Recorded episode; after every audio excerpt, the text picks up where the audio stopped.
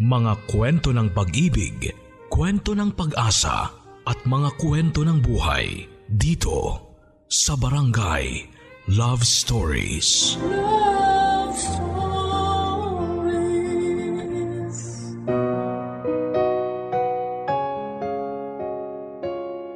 Ang respeto para sa sarili ay pwedeng mawala kapag nakaramdam tayo ng pagmamahal sa maling sitwasyon. Mawawalan din tayo ng pakialam sa sasabihin ng ibang tao. Kahit alam nating mali ay itutuloy pa rin natin, masunod lamang ang sinisigaw ng puso natin. Pero hanggang kailan nga ba natin dapat na ipaglaban ang isang maling relasyon? Ang sulat na ating babasahin ngayon ay pinadala ng ating kabarangay na si Mau. Isang probinsyana na nakipagsapalaran sa Maynila upang humanap ng magandang kapalaran.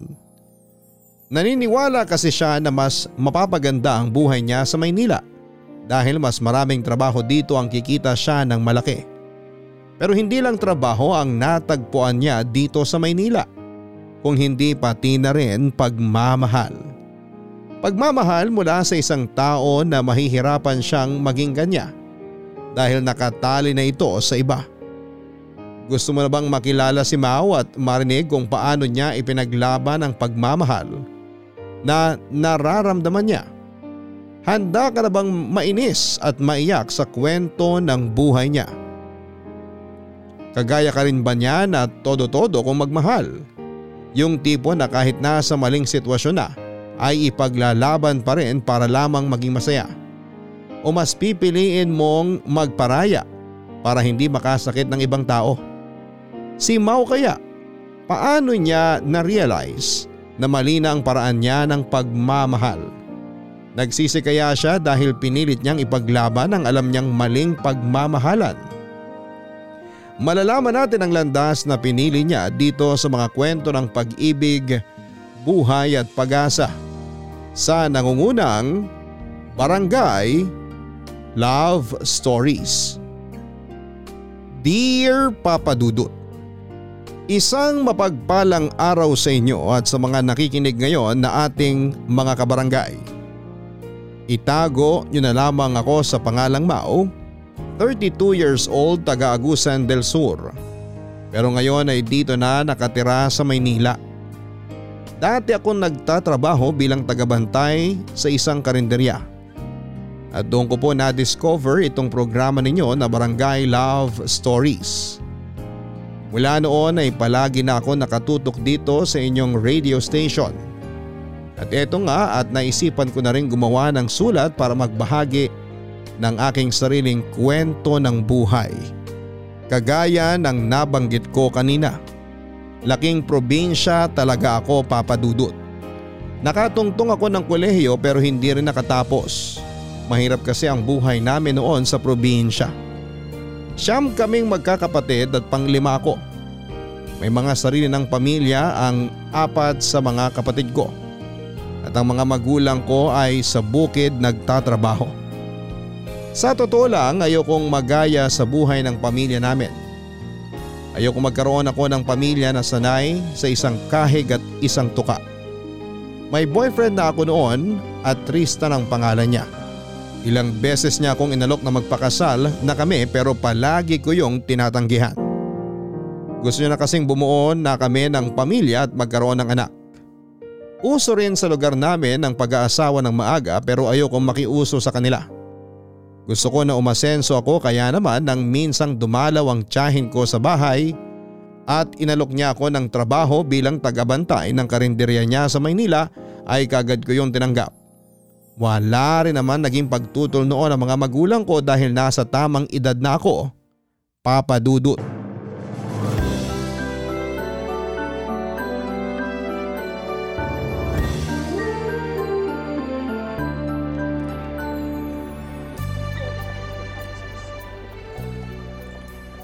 Ate, ito na yung sukli mo.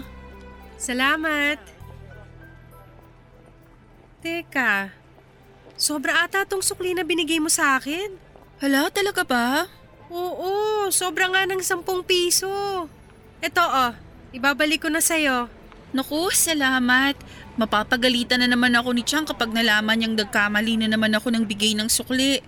Salamat talaga ate. Wala yun. Bago ka lang dito, no? Oo, mag-iisang linggo pa lang ako dito sa Maynila. Pamangkin ako ng may-ari nitong karinderya. Kaya pala hindi pamilyar ang mukha mo sa akin. Ako nga pala si Joy. Ah, Mau naman ang pangalan ko, Ate Joy. Joy na lang ang itawag mo sa akin. Ang lakas makatanda ng ate. Tsaka mukha namang hindi gaanong nagkakalayo ang edad nating dalawa. Sige, Joy na lang. Matanong ko lang, may asawa ka na ba o boyfriend? Boyfriend lang pero andun siya sa probinsya namin. Bakit hindi mo siya sinama dito sa Maynila? Ayaw niya eh. Ang sabi niya, nasa probinsya raw ang buhay niya at wala dito. Kaya hihintayin niya na lang daw akong bumalik dun sa amin. Sa bagay. Pero mabuti na rin yung dumating ka dito sa Maynila na may karelasyon ka na. Anong ibig mong sabihin? Sa totoo lang, marami kasing loko dito sa Maynila. Ang madalas na target ng mga mata nila, yung mga babaeng galing probinsya na kagaya mo. Makikipagkilala sila sa'yo, manliligaw hanggang sa mapasagot ka na. Pero ang hindi mo alam, pamilyadong tao na pala sila. Grabe, ang sama naman ng ugali ng gagawa nun. Sobra! Kaya nga kailangan mo mag-ingat kasi maraming loko na nagpapanggap na single dito sa Maynila para lang makabilog ng ulo ng babae. Naku, yan naman ang hindi nila magagawa sa akin kasi loyal ako sa boyfriend ko.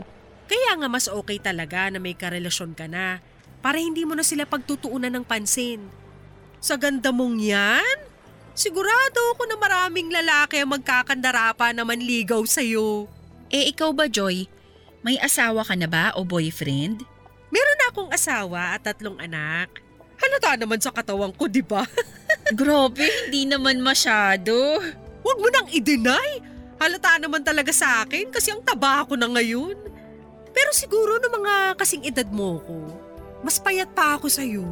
Naging triple na lang talaga ngayon ang laki ng katawan ko kasi puro mag-aama ko na lang inaasikaso ko. Ni hindi na nga ako masyado nakakapagsuklay o lagay man lang ng pulbo sa mukha ko.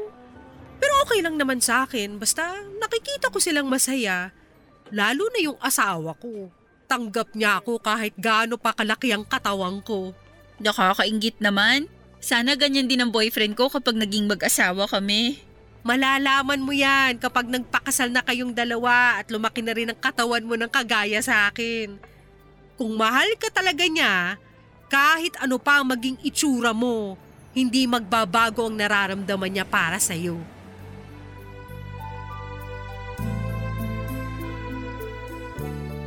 Papadudot isa si Joy sa mga naging kaklose ko na customer sa karinderyang binabantayan ko. Siguro ay nasa sampung taon din ang tanda niya sa akin pero ayaw niyang tawagin ko siyang ate. Tuwing Sabado o araw ng palengke lang din siya nakakadaan para bumili ng ulam. Pero medyo nagtatagal siya doon dahil sa pakikipagkwentuhan sa akin. Naaaliw naman akong kausap siya kahit papaano. Marami kasi siyang kwento na tungkol sa asawa at mga anak niya. Kung paano niya napabayaan ang sarili niya para sa pamilya niya. Medyo halata ngayon sa kanya dahil hindi siya masyadong nag-aayos ng kanyang sarili. Mataba siya, oily ang mukha at parabang hindi man lang sinuklay ang kulot niyang buhok bago siya umalis ng bahay. Ganon pa man ay magaan ang loob ko sa kanya kaya madalas kaming nagkwekwentuhan kapag nasa karinderya siya at walang ibang customer doon. Papadudot ayaw talaga ng boyfriend kong si Trista na lumuwas ako ng Maynila. Ang sabi niya ay parang nakipaghiwalay na rin daw ako sa kanya kapag tinuloy ko ang plano ko na pagtatrabaho na malayo sa kanya. Sinagot ko naman siya na kung talagang mahal niya ako ay susuportahan niya ako sa gusto kong gawin sa buhay ko. Kasama pa rin naman siya sa mga plano ko. Basta magtitiwala lamang kami sa isa't isa. Umalis ako noon na maayos ang relasyon namin.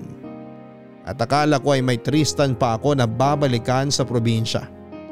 Pero wala na pala dahil tinext sa akin ng isang pinsang ko na nagpakasal na raw si Tristan sa isang kapitbahay naming babae dahil nabuntis niya ito o papadudot.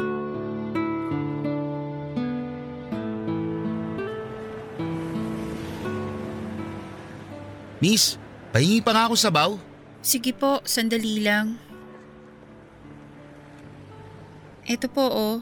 Salamat. Oy, miss! Ano ba naman tong binigay mo na ulam sa akin? Bakit po? Mm, anong problema? Anong problema? Ikaw!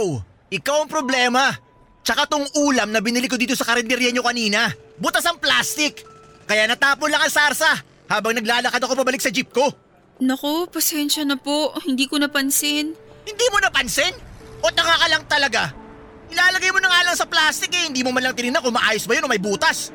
Pasensya na po talaga. Papalitan ko na lang po. Huwag na! Nalipasan na ako ng gutom! Kung bakit naman kasi ang tanga-tanga ng tindera sa karinderya na to eh! Pare, kalma lang. Huwag masyado mainit ang ulo. Paano hindi init ang ulo ko? Eh kanina pa ako gutom. Tapos banban pa yung tindera dito. Kung inayos niyo yung pagtakal nung binili ko kanina, di sana masasayang ang pera at oras ko. Pero hindi naman sinasadya ng tindera. Saka narinig ko kanina, nagsorry na si ate sa'yo. Maibabalik pa ba ng sorry niya ang mga nasayang? Mabuti pa umalis na ako. Baka kung ano pa masabi ko. Nakakainit talaga ng ulo yung babae na yan eh. Buisit! Miss, ayos ka lang? Oo, salamat ah. Sa pagtatanggol na ginawa mo sa akin. Wala yon. Hindi naman kasi niya kailangan na sumigaw-sigaw pa dito sa karinderya nyo. Tama naman kasi siya. Nang dahil sa akin, nasayang ang oras at pera niya sa pagpunta niya dito. Pero hindi mo naman sinasadya nangyari. Saka nagsorry ka na sa kanya. Hindi niya na dapat pinalaki pa yung issue. Pero matanong ko lang ulit. Ayos ka lang ba talaga? Oo, Sigurado ka? Napuna ko lang kasi parang kanina ko pa matamlay. Saka namumugto rin niya mga mata mo. Alam ko na hindi naman tayo close. Pero kung kailangan mo na makakausap para gumaan ang pakiramdam mo, pwede mo sabihin sa akin yan. Ang totoo kasi, nalaman ko na yung boyfriend ko sa probinsya, ikinasal na pala sa ibang babae. Ano? Paano nangyari na ikinasal siya sa iba kung ikaw ang girlfriend niya? Ang sabi sa akin ng pinsan ko, may nabuntis daw yung boyfriend ko. Kaya pinakasalan na niya agad. Ang sakit lang kasi, akala ko may boyfriend pa akong babalikan sa probinsya namin. Eh, walang iya pala yung boyfriend mo. Ang kapal ng muka. Yan din ang sabi ng pinsan ko. Alam ko naman na ayaw talaga niyang pumunta at magtrabaho ako dito sa Maynila. Pero kaya ko lang naman ginawa to kasi gusto kong makapag-ipon para sa kinabukasan naming dalawa. Yun pala, ibang babae na ang gusto niyang makasama. Miss, hindi mo na dapat iniiyakan ng isang lalaki na kagaya nun. Maganda ka sa kabata pa. Sigurado ako na may iba ka pang makikilala na pwedeng makapagpasaya sa'yo ng totoo. Kaya wag mo nang pag-aksayan pa ng luha ang lalaki na yun. Oo, tama ka. Alam ko rin naman nalilipas din tong sakit na nararamdaman ko ng dahil sa kanya. Pero thank you ulit ha. Thank you sa pakikinig sa akin. Walang anuman. Ako nga pala si Carl. Ikaw miss, anong pangalan mo? Mawang pangalan ko. Salamat ulit, Carl.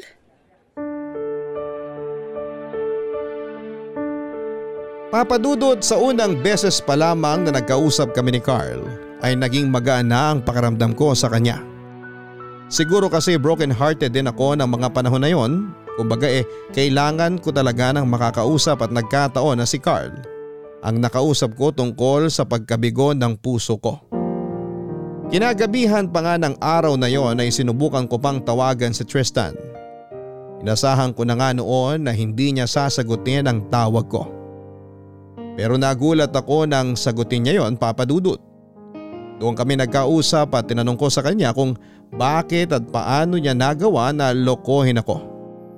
Minahal ko siya ng totoo at umasa ako na tutuparin niya ang pangako niya sa akin na ihintayin niya akong bumalik sa probinsya. Umasa ako na pakakasalan niya ako kagaya ng pangako niya. Nagsorry naman siya dahil nagkasala siya sa relasyon namin. Pero kasunod noon ay mga panunumbat niya sa pagkukulang ko sa kanya. Masyado raw ako naging makasarili at ambisyosa. Hindi ko man lang daw inisip ang future naming dalawa.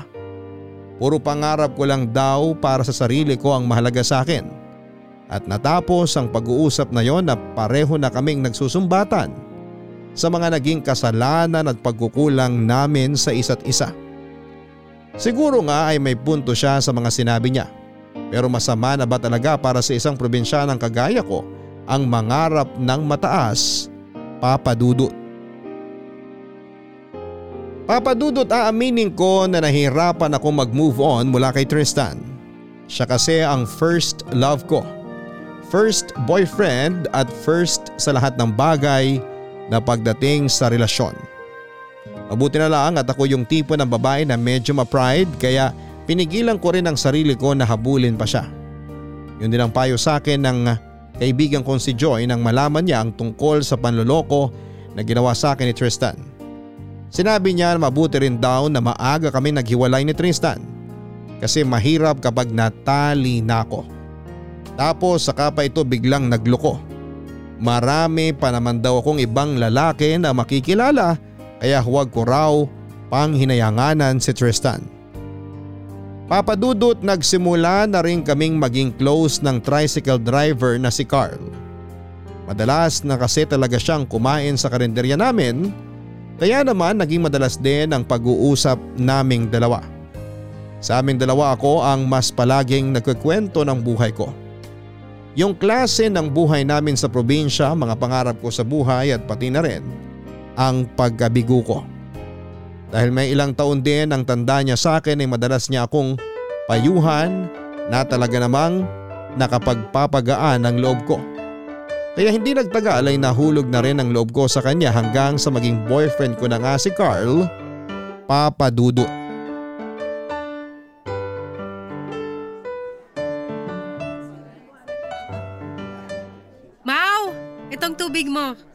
Mabuti talaga at nakarating ka rito sa bahay namin. Salamat Joy, sorry medyo na late ako. Naligaw kasi ako kanina eh. Nakarating pa ako hanggang dun sa may simbahan.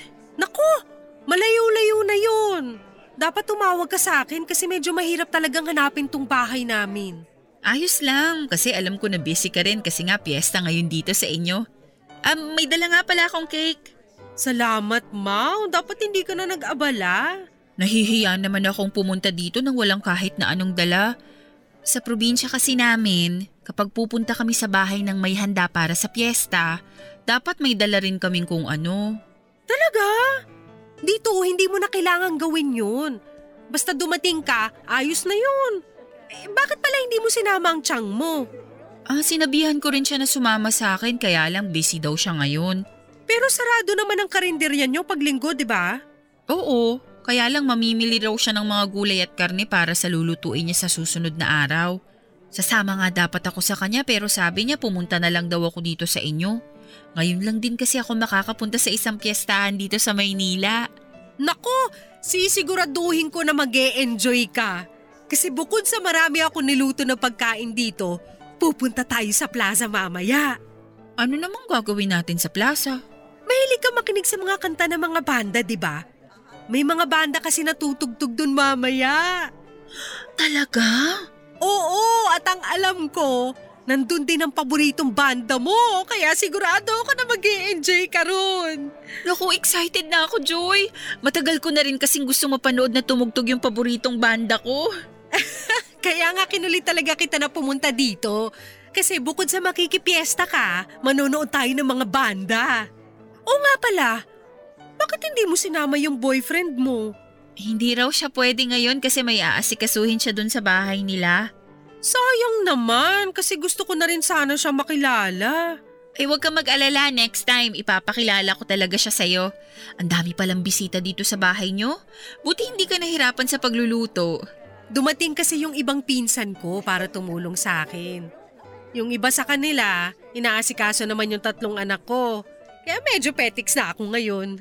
Ang babait naman ng mga pinsan mo. Sinabi mo pa. Mga dalaga pa rin kasi kaya hindi pa masyadong busy sa buhay. Kaya ikaw, huwag ka muna mag-aasawa. Enjoyin mo muna yung buhay dalaga mo. Okay lang na mag-boyfriend ka. Basta walang sabit. Tsaka huwag ka na rin muna mag-aanak para hindi ka kagad mahirapan. Masusunod po, Ate Joy. Ate ka dyan? Sabi ng Joy na lang eh, para hindi ko maramdaman na mas matanda ako sa'yo. Ay, teka, andyan na pala ang asawa ko. Likay, papakilala kita sa kanya. Sige, susunod ako. Iinumin ko lang tong tubig. Kanina pa talaga ako nauuhaw eh. Okay, sige. Honey, nandito yung sinasabi ko sa'yo na kaibigan ko doon sa may karinderya na binibilang ko ng masarap na ulam. Talaga? Nasaan siya? Eto! Um, Mau! Si Carl, asawa ko. Carl, si Mau. Yung madalas kong kinukwento. Carl, hi. Ah, ikaw pala yung asawa ni Joy? Nice to meet you. Ah, nice to meet you din, Mau.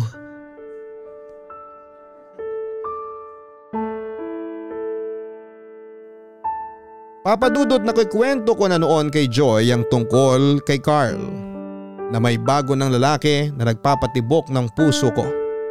Hindi ko lang sinabi sa kanya ang detalye ng tungkol sa lalaki na yon kagaya ng pangalan o trabaho nito. Basta sinabi ko kay Joy na masaya ako ng mga oras na yon kasi ramdam ko na seryoso sa akin si Carl. Pero hindi ko naman akalain na napakaliit ng mundo. At ang lalaki pala na nagpapasaya sa akin ay ang asawa mismo ng kaibigan kong si Joy. Papadudot sobra ako nagpigil ng luha at galit ng mga oras na yon. Sobra rin kasi akong nasaktan dahil pakaramdam ko. Niloko na naman ako ng lalaking pinagkatiwalaan at minahal ko. Kaya pala hindi masyadong nagkukwento si Carl ng tungkol sa buhay niya dahil ayaw niyang madula siya na may asawa at mga anak na pala siya. Wala rin sa isipan ko noon na manira ng isang relasyon. Kaya naman kahit mahirap isang desisyon ang ginawa ko, Papa Dudut.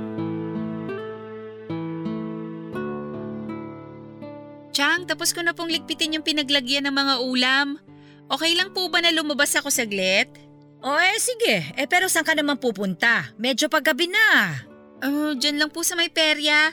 Nandun po kasi si Isay. O eh nandun palang babaeng yon, kaya naman pala hindi nagre-reply sa mga text ko kanina pa. Naku, hindi po ba siya nagpaalam sa inyo? Ay hindi. Ang sabi niya lang gagabihin siya ng uwi. Pero ang akala ko may overtime lang sa trabaho. Yung anak ko na yun talaga, oo. Kahit kailan hindi marunong magsabi sa akin kung nasaan ba siya. Tamad din po kasi talagang mag-text yung si Isay. Isang text nga lang po natanggap ko mula sa kanya kanina eh. At ang sabi niya nga po, sumunod ako sa kanya dun sa may perya. Ay, mabuti ka pa, tinext niya. Samantalang ako, wala akong natanggap na kahit anong text o kahit man lang chat sa Facebook. Eh, pero sige, sumunod ka na dun sa kanya at bantayan mong anak ko na yon ha? Baka magkita na naman sila ng boyfriend niya eh, kung saan pa sila pumunta. okay po, Chang. Alis na po ako. Mag-iingat ka at huwag na kayo masyado magpapagabi ni Isay, ha? Opo. Ay, nakakapagod namang maglakad.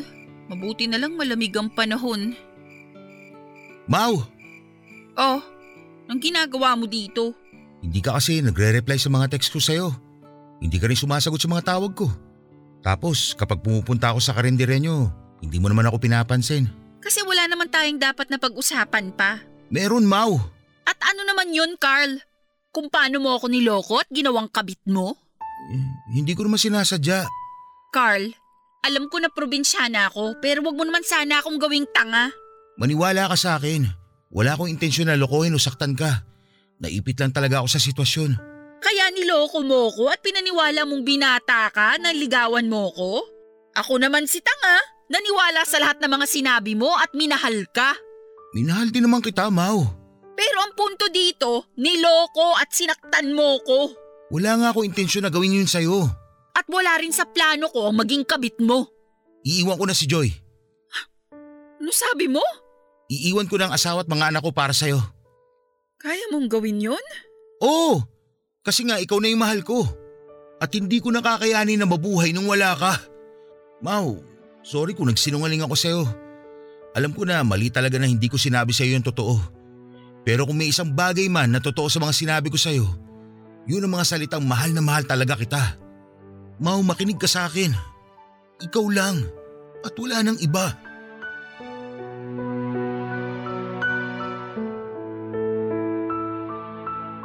Papadudot wala naman talagang babae ang ginusto na maging kabit o pangalawa sa buhay ng taong mahal nila.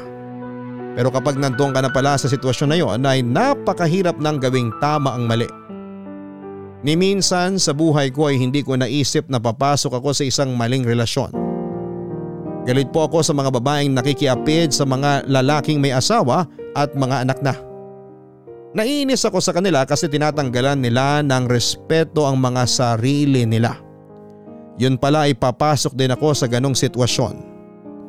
Nang malaman ko na pamilyadong tao na pala si Carl ay nag-decide na akong tapusin ang lahat sa amin papadudot. Ang sabi ko pa noon sa sarili ko ay hindi ko tatanggalan ng respeto ang sarili ko para maging kabit lamang sa isang relasyon. Pero lahat pala ng desisyon ay pwedeng magbago sa isang iglap lang. Lahat ng mga salitang binibitawan natin ay pwede nating kainin dahil yon ang nangyari sa akin noon. Kahit na ilang beses ko nang sinabi sa sarili ko na makikipaghiwalay na ako kay Carl ay hindi ko rin yon nagawa nang sabihin niyang ako na talaga ang totoong mahal niya, Papa Dudut. May bahagi ng sarili ko ang tumututol sa relasyon namin ni Carl. Alam ko naman kasi na mali talaga ang lahat sa aming dalawa. Pero mas malakas ang pagmamahal na nararamdaman ko. Sinubukan ko namang labanan yon kasi pwedeng walang patunguhan ng lahat. Pero anong magagawa ko? Sadyang nahulog na ang loob ko kay Carl. Hindi na kaya pang magpigil ng puso ko na mahalin ang isang lalaking pamilyado na. Kaya naman nagpatuloy na ang relasyon namin at pumayag na rin ako na ibahin niya ako para hindi siya mahirapan na dalawin ako. Maliit na paupahang bahay ang kinuha niya para sa akin kaya mura lang ang bayad. At doon niya mas naiparamdam sa akin ang pagmamahal niya. Umalis na rin ako sa karinderya ng tiyahin ko at nagtrabaho na lamang sa isang manuka na malapit lang din sa tinutuluyang kong bahay. Isa rin sa nakapagpalakas ng loob ko na hindi na bumitaw sa relasyon namin ay yung mga salitang binibitawan ni Carl Papadudut. Napagod na siya sa buhay nilang mag-asawa ni Joy. Na hindi na siya masaya sa piling nito at tanging mga anak na lang nila. Ang dahilan kaya patuloy pa rin siyang nakikisama sa dati niyang asawa. Ako na raw talaga ang mahal niya at handa siyang iwanan ito para sa akin. Naisip ko rin tuloy noon na siguro ay kami talaga ni Carl ang para sa isa't isa. Kami ang tinadhana na magmahalan. Sadyang pinagtagpo lang kami sa maling pagkakataon pero kami ang inilaan ng Diyos na magsama sa habang buhay. Kasi kung hindi ay bakit pa kami pagtatagpuin para magmahalan? Dumating si Carl sa buhay ko para tulungan akong maghilom ang sugat na ibinigay ni Tristan sa puso ko. At nakilala naman ako ni Carl para muling bigyan ng kulay ang malungkot na buhay may asawa niya papadudot. Mahal, pwede ba mamaya ka na umuwi sa inyo? Hindi pwede mahal eh. Ang sabi ko kay Joy, may asikasuhin lang ako sa munisipyo para sa tricycle ko. Kaya ako umalis sa bahay namin. E di sabihin mo na natagalan ka lang sa pag-aayos sa munisipyo. Babawi na lang ako next time. Pero sa ngayon, kailangan ko munang umuwi ng maaga. Ilang beses mo nang sinasabi yan pero palagi mo naman akong binibitin. Hindi na nga ako pumasok sa trabaho ko sa manukan ngayon tapos maaga mo naman akong iiwan dito sa bahay. Pasensya ka na talaga, mahal. Ang totoo, parang medyo nakakahalata na rin kasi si Joy sa akin. Ano namang ibig mong sabihin? Tinatanong na kasi ako ni Joy eh kung bakit napapadalas daw na gabing-gabi na kung umuwi ako. Napapadalas na rin ang pagtatalo namin. At sinasabi niya na alam niyang may kinalolokohan akong ibang babae. Anong sinagot mo sa kanya? Siyempre, sinasabi ko lang na kailangan ko sipagan sa pamamasada ng tricycle. Kasi malapit na ang pasukan ng mga bata. Tapos muntik niya pang mabasa yung text mo sa akin na kailan ba ulit tayo magde-date. Mabuti na lang nakuko kagad yung cellphone ko sa kanya. At sinabi ko na empty bat na kaya kailangan ko nang i-charge. Kapag kasi nasa bahay ako, huwag mo na lang muna ako i-text mahal. Namimiss kasi kita kaya ako ginagawa yun. Alam ko, pero baka nga kasi malaman na ni Joy tungkol sa atin. Kaya nag-iingat lang din ako. Kung mangyari man yun, edi sabihin na lang natin sa kanya ang totoo. Hindi naman pwede yun. Bakit? Akala ko ba ako ang mas mahal mo ngayon? Oo nga, pero intindi mo naman sana ang sitwasyon ko. May mga anak kami ni Joy. Intindihin mo rin sana ang sitwasyon ko. Baka nakakalimutan mo, Carl. Nangako ka sa akin na iiwan mo na yung asawa mo. Konting panahon lang naman ang hinihingi ko sa'yo, Mau. Ayoko rin naman kasing biglain si Joy, lalo na mga bata. Pero tutupad talaga ako sa pangako ko. Huwag ka mag-alala. Oh, Boses ni Joy yun ah. Ginagawa niya sa labas ng bahay. naku, patay na. Ito na yung kinakatakot ko. Mau, dito ka lang sa kwarto. Ako nang lalabas ng bahay para kausapin si Joy. At kahit anong mangyari, huwag na huwag kang lalabas dito. Naiintindihan mo? Oo, naiintindihan ko. Punta mo na yung asawa mo. Lumabas ka dyan, Carl!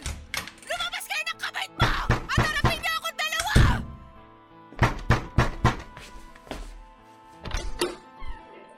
Oh, oh honey. Ah, anong ginagawa mo dito? Sinasabi ko na nga ba na tama ako? Nasaan siya? Nasaan ang kabait mo? Ha? Ha? Ano bang sinasabi mo? Wala akong kabit. Bahay to ni paring Marvin. Yung kasama kong tricycle driver. Huwag mong pinibilog ang ulo ko, Carl! Dahil alam ko na bahay to ng kabit mo! May nakapagsabi sa akin na dito ka raw madalas na pumupunta kapag hindi ka pumapasada ng tricycle mo! Kaya ilabas mo na yung kabit mo! Honey, wala nga akong kabit. Huwag ka na magsinungaling! Alam ko nandyan lang ang kabit mo! Ilabas mo na yung makating hikat na yan dahil kating-kating na rin akong kalbuhin siya! Ang kapal na mukha niya pumato sa lalaking may asawa na! Ganun na ba talaga siya kadesperada? Wala na ba talaga ibang lalaki pumapatol sa itsura niya? At ikaw pa talaga ang nilandi niya?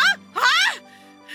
Sigurado ako na simpakit ang ugali niya ang mukha niya! Hoy! Oh, Sino tinatawag mong pangit, ha? Hindi ako desperada. Sadyang mahal lang ako ng asawa mo kaya pinatulan ko siya. ano ginagawa mo dito? Di ba sabi ko huwag ka lumabas sa kwarto? Pagsabihan mo yung asawa mo, ha? Ang sakit magsalita. Akala mo naman nukno ka ng ganda? Ang kapal! Mau? Ikaw ang kabit ng asawa ko? Oo, ako nga. Nagulat ka, no? Kaya tigil-tigilan mo na yung panlalait mo sa akin. Kasi sa ating dalawa, alam naman natin kung sino ang totoong pangit at laspag ang pagmumuka.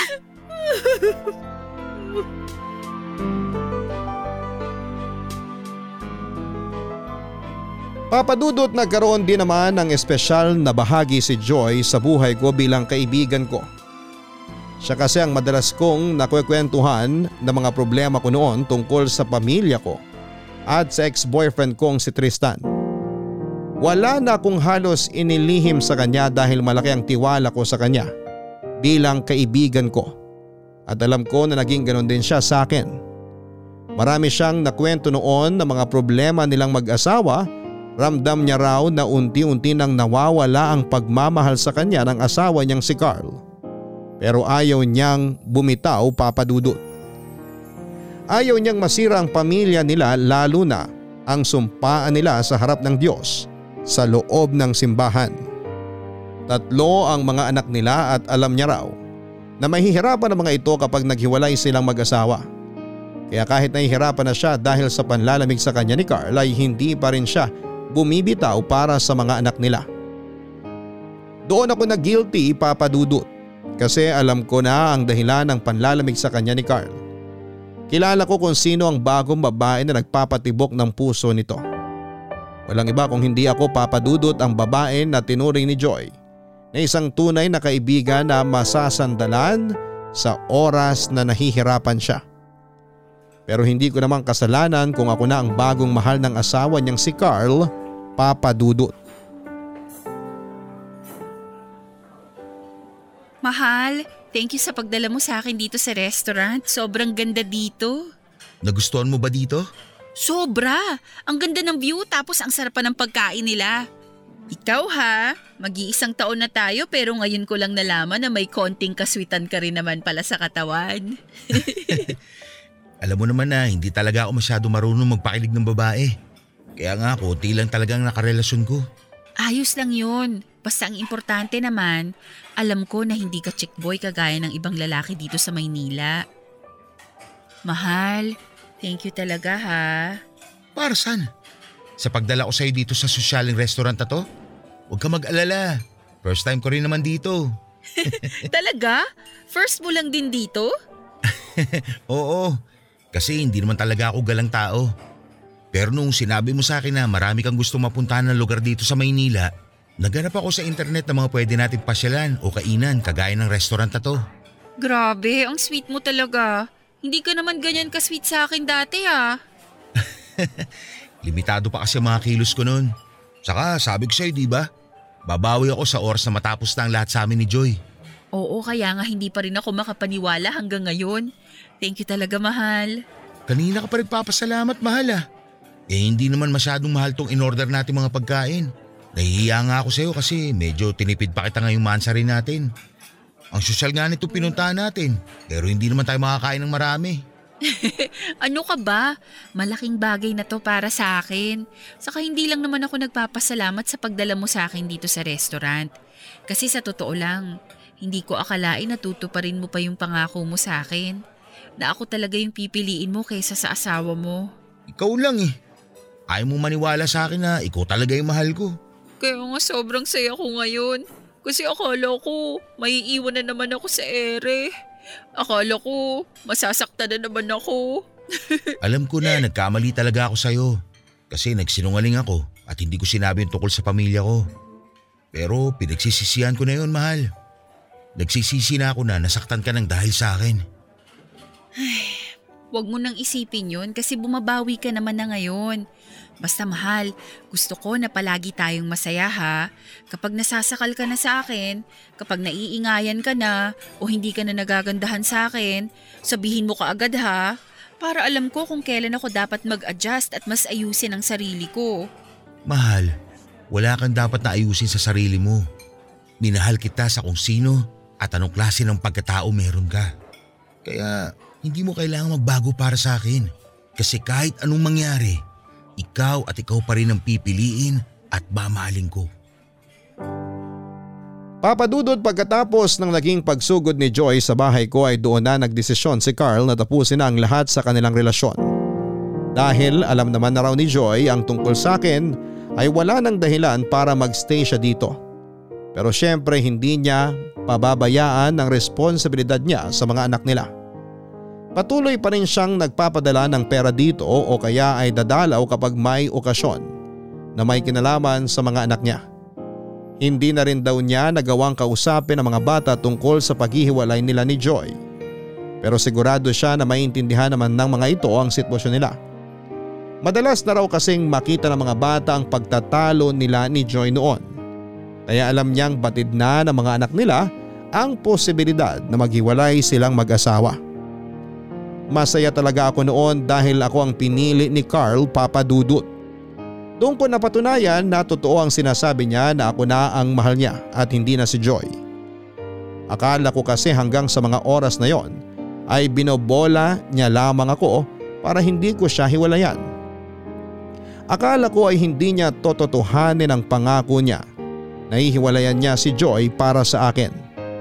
Hindi ko alam kung napasubo lang ba siya kaya niya iniwanan si Joy dahil nalaman na nga nito ang tungkol sa aming dalawa. Baka napilitan lang siya na hiwalayan ito dahil sa galit na rin ni Joy. Pero hindi na yon importante pa papadudot dahil mas mahalaga ang bagay na ako na ang pinili ni Carl na makasama papadudot. Papadudot kagaya ng sabi ko kanina, wala naman sigurong tao ang gusto na maging kabet o pangalawa sa buhay ng mahal nila. Kagaya ko ay naipit lang talaga ako sa sitwasyon. Una kasi hindi ko naman alam na may asawa at mga anak na pala si Carl. Kung alam ko lang noong umpisa pa lamang ay nilayuan ko na siya at pinigilan ko na ang puso ko na mahalin siya. Pero huli na nang malaman ko dahil sobrang mahal ko na siya noon papadudot. Pangalawa kay Carl na nanggaling na matagal na rin ang lalamig ang puso niya kay Joy. At nang makilala niya ako ay doon niya muling naramdaman ang totoong pagmamahal. Nang dahil sa akin ay nagkaroon ulit siya ng ganang mabuhay sa araw-araw. Pero biro pero yun talaga ang sinabi ni Carl sa akin. Ako na raw ang kinukuhanan niya ng lakas para magsumikap siya sa buhay. Gusto niya raw na matupad ko ang mga pangarap ko na kasama siya sa buhay ko. Hindi na raw niya ako kayang mawala sa tabi niya. Kaya niya raw iniwan si Joy dahil ako na ang tunay na tinitibok ng puso niya. Nararamdaman ko naman ang senseridad sa mga sinasabi niyang yon. Pero may takot pa rin ako na baka anumang oras ay manumbalik ang pagmamahal na nararamdaman niya ng ilang taon para sa asawa niya papadudot.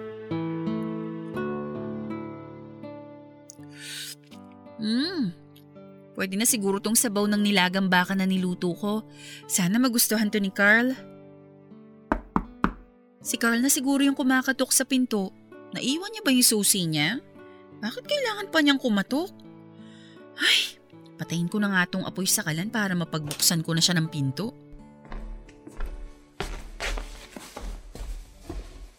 Mahal, naiwan mo ba yung susi mo kaya...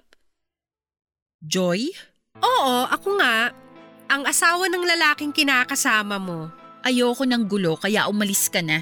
Sino bang may sabi na pumunta ako rito para guluhin kayo? Tsaka bakit parang takot na takot ka na nandito ako? Natatakot ka ba na bigla kang iwanan ni Carl? At bumalik siya sa akin kapag nakita niya ako ngayon? Eh bakit naman ako matatakot? Alam ko naman na amoy pa lang malaki na ang lamang ko sa'yo. Kumbaga sa bulaklak, sariwa at namumukadkad pa ako. Samantalang ikaw, tuyot na at malapit ng malanta. Pero lahat ng sariwang bulaklak nalalanta rin. At kung mangyari man yun sa'yo, sana hindi ka iwanan ng asawa ko para ipagpalit sa ibang mas sariwang bulaklak. Dami mong sinasabi. Bakit ka ba kasi nandito? Ito lang naman ang pinunta ko rito. Iaabot ko lang tong invitation sa asawa ko para sa birthday party ng bunso namin. Tigilan mo na nga yung pagtawag kay Carl na asawa mo. Iniwanan ka niya para sa akin. Akin na nga yung invitation na yan. Pwede naman kasing i-text mo na lang siya. Nag-effort ka pa talaga na dalhin to dito. Nawala kasi ang cellphone ko at wala rin akong number niya. Kaya dinaan ko na lang yung invitation kasi galing din ako sa palengke na malapit dito. O siya, alis na ako at baka magpang-abot pa kami ni Carl. Tapos hindi ka pa makatulog sa takot na bumalik siya sa akin. Bye! Ang kapal talaga ng mukha ng losyang na yon. Sobrang feeling niya talaga babalikan pa siya ni Carl. Ha, makapaghain na nga lang. Baka pauwi na rin si Carl. Iwan ko na lang dito sa sala tong invitation na to.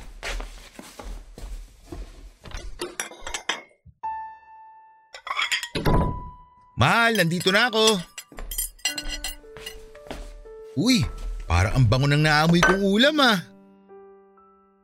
Sakto kasi naghain na ako dito sa lamesa ng hapunan natin. Maupo ka na dyan. Yun, kanina pa talaga ako nagugutom eh. Ito na yung plato mo ng kanin. Saka maliit na mangkok para sa sabaw at gulay ng sinigang na baka. Thank you, mahal ah. Mmm, grabe. Ang sarap naman talaga nitong niluto mo. Siyempre, paborito mo yan kaya sinarapan ko talaga. Ah, nga pala. Nagpunta dito si Joy kanina. Talaga? Nagpunta siya dito? Ay bakit parang na-excite ka naman masyado nang marinig mo ang pangalan niya? Hindi ah. Nagulat lang ako kasi ang tagal na rin namin hindi nagkikita. Kapag dumadalaw kasi ako sa mga bata, palaging wala siya doon. So namimiss mo siya? Siyempre hindi. Bakit ko naman siya mamimiss? Pero anong sabi? Bakit daw siya nagpunta dito? Binigay niya lang yung invitation para sa birthday party ng bunso niyo. Ilagay ko dun sa lamesa sa may sala. Di mo siguro napansin bago ka pumunta dito sa lamesa. Di niya raw kasi alam ang cellphone number mo kaya dinaan niya na lang dito sa bahay. Ah, magbe-birthday na nga pala yung bunso ko. Ah, mahal, pwede ba akong pumunta sa birthday party niya? Oo naman, syempre, anak mo yun eh. Basta para sa mga anak mo, hindi kita pagbabawalan.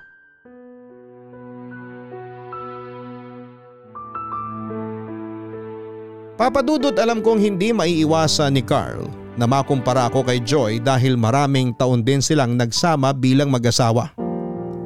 Bukod pa yung mga taon na naging magkarelasyon sila bago sila nagpakasal. Pagdating sa pagluluto, paglalaba, paglilinis ng bahay at kung ano-ano pang bagay na magkaiba kami ni Joy. Kaya nga may takot pa rin ako noon na balikan ito ni Carl pero Pinangahawakan ko na lamang ang sinabi niya na ako na ang bagong mahal niya. Gumawa rin ako ng paraan para hindi na masyado pang maalala ni Carl ang dati niyang asawa. Pinalitan ko ang detergent bar na ginagamit ko sa paglalaban na malayo sa amoy na ginagamit ni Joy noon sa mga damit niya. Naghanap din ako ng ibang recipe ng pagluluto para sa mga paboritong pagkain ni Carl. At mas naging malambing ako sa kanya sa tuwing magkasama kami sa bahay. Pinakita ko sa kanya na hindi siya nagkamali ng desisyon sa pagpili niya sa akin. Ako talaga ang mas karapat dapat para sa kanya. Hanggat maaari ay gusto ko na ako lang ang laman ng puso at isipan niya sa lahat ng oras papadudot.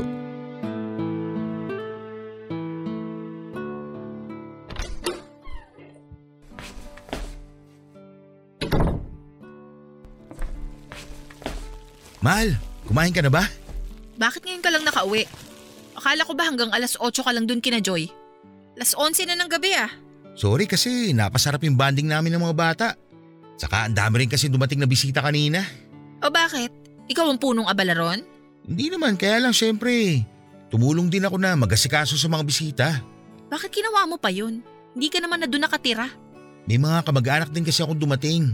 Kaya nakakaya na hindi ko sila asikasuhin eh. Um, teka, kumain ka na ba? May dala akong pagkain dito para sa'yo. Ayoko nang kumain. Nalipasan na ako ng gutom. Kung gusto mo, sasabayan na lang kitang kumain para ganahan ka. Eh di ba kumain ka na doon kina Joy? Bakit kakain ka ulit? Para may kasabay kang kumain. Alam ko kasi na ayaw mong kumakain ng wala kang kasabay. Eto, maghahain na ako dito sa lamesa. O sige na, maupo ka na dyan. Masarap to kasi… Kasi luto ni Joy yan. Kaya gusto mong kumain ulit, ganon? Siyempre hindi. Masarap kasi itong pansit malabon. At alam kong paborito mo to. Kaya ito talagang unang binalot ko para iuwi dito sa bahay. Sinamahan ko na rin ng lumpiang Shanghai, cake saka gelatin. Ito, ipaglalagay na kita sa plato. Ayoko ngang kumain. Baka mamaya may lason pa yan kasi luto yan ng dati mong asawa. Huwag ka mag-alala kung may lason man to, sabay tayong mamamatay kasi nga sasabayan kita kumain. Para magkasama pa rin tayo hanggang kabilang buhay, di ba? Sira ulo ka talaga. Yan! Gumiti na rin ng mahal ko. Lapitan nga kita dyan sa upuan mo para mayakap kita. Mm. Grabe ang higpit ng yakap ah. Siyempre, para mawala na yung pagtatampo ng mahal ko. Hindi naman ako nagtatampo sa'yo. Naiinis lang talaga ako sa Joy na yan. Pero teka. Bakit? Parang iba yata ang amoy ng pabango na nasa damit mo ngayon. Hindi naman ako nagpabango ah. Pamilyar sa akin ang amoy ng pabango na yan. Kung hindi ako nagkakamali, yan din ang naaamoy ko dati nung nagkakausap kami ni Joy sa karinderya. Imposible yan mahal. Baka ibang pabango yung naamoy mo sa kanya noon. Nag-usap ba kayo ni Joy kanina? Siyempre, oo. Pero tungkol lang naman sa mga bata. Niyakap ka ba niya? Uh, hindi. Niyakap mo ba siya? Bakit hindi ka makasagot? Kasi ayaw mo magsinungaling sa akin? Ayaw mo akong makita na nasasaktan? Carl, akala mo ba hindi ko alam na may ilang beses ka nang nagchat-chat sa kanya para humingi ng tawad? At hindi lang yun. Nabasa ko rin sa messenger mo na tinatanong mo siya kung pwede niyo pang ayusin ang lahat sa inyong dalawa. Mau, sorry. Sorry kasi ano? Kasi na-realize mo na hindi pala ako mahal mo talaga? Ramdam ko naman eh. Ayoko lang aminin sa sarili ko kasi ayokong mawala ka sa akin. Pero ano magagawa ko? Ayoko rin naman patuloy na ipagsiksikan ng sarili ko sa'yo. Lalo na't alam kong hindi naman talaga akong laman ng puso mo. Pero sana, sana sinabi mo na lang sa akin ng mas maaga. Para hindi ako gaanong nasasaktan ngayon kasi alam ko na kahit akong pinili mo, hindi naman talaga ako ang laman ng puso mo!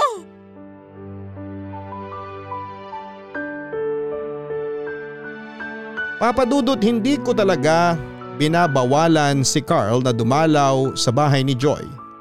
Basta para sa mga anak nila. Kilala ko kasi siya bilang responsableng tatay at alam ko na ayaw niyang lumayo ang loob ng mga anak niya sa kanya. Pero yun talaga ang kinakatakot ko noon. Na baka dahil doon ay manumbalik ang pagmamahal niya kay Joy.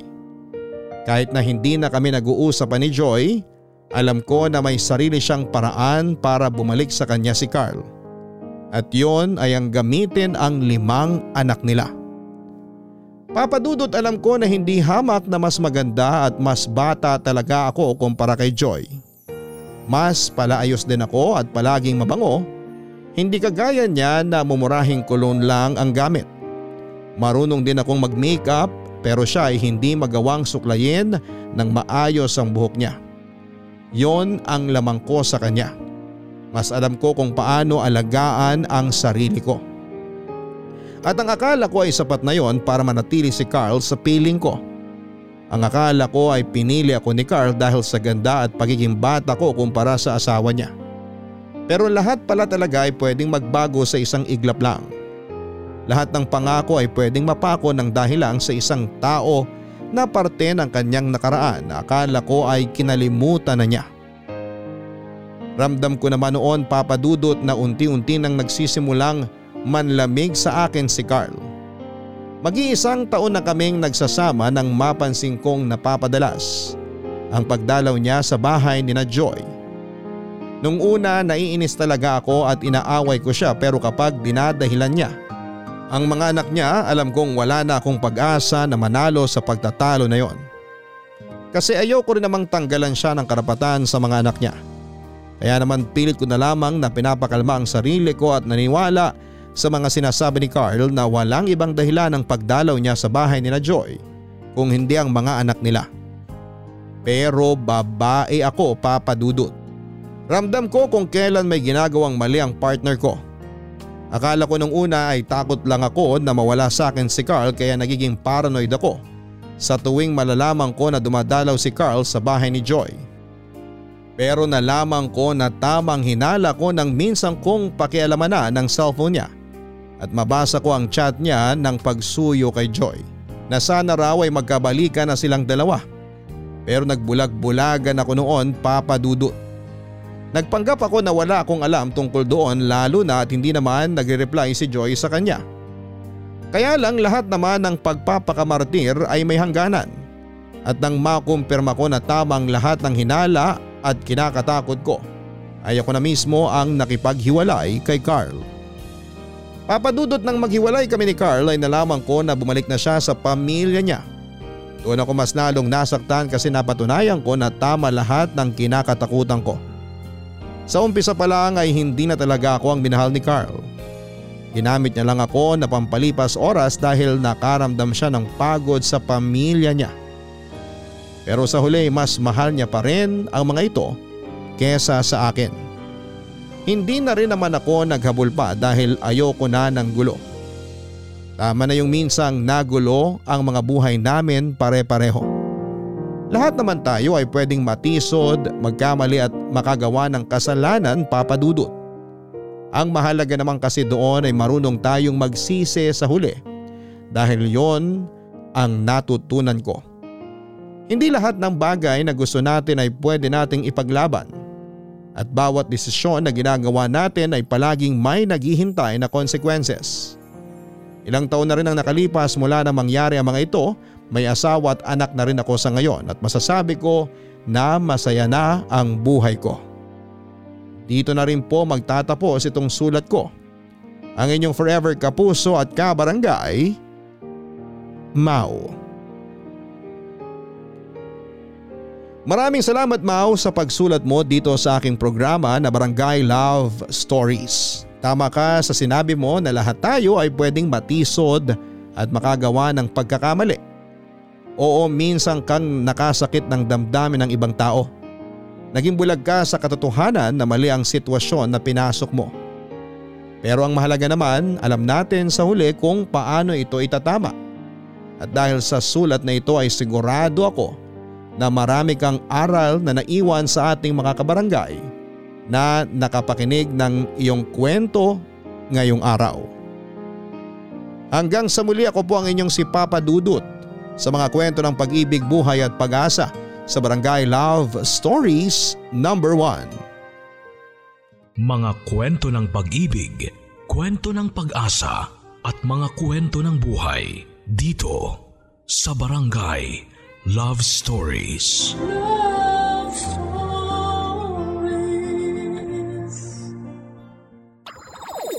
Nagustuhan ng iyong napakinggan? Ituloy yan via live stream sa www.gmanetwork.com/radio.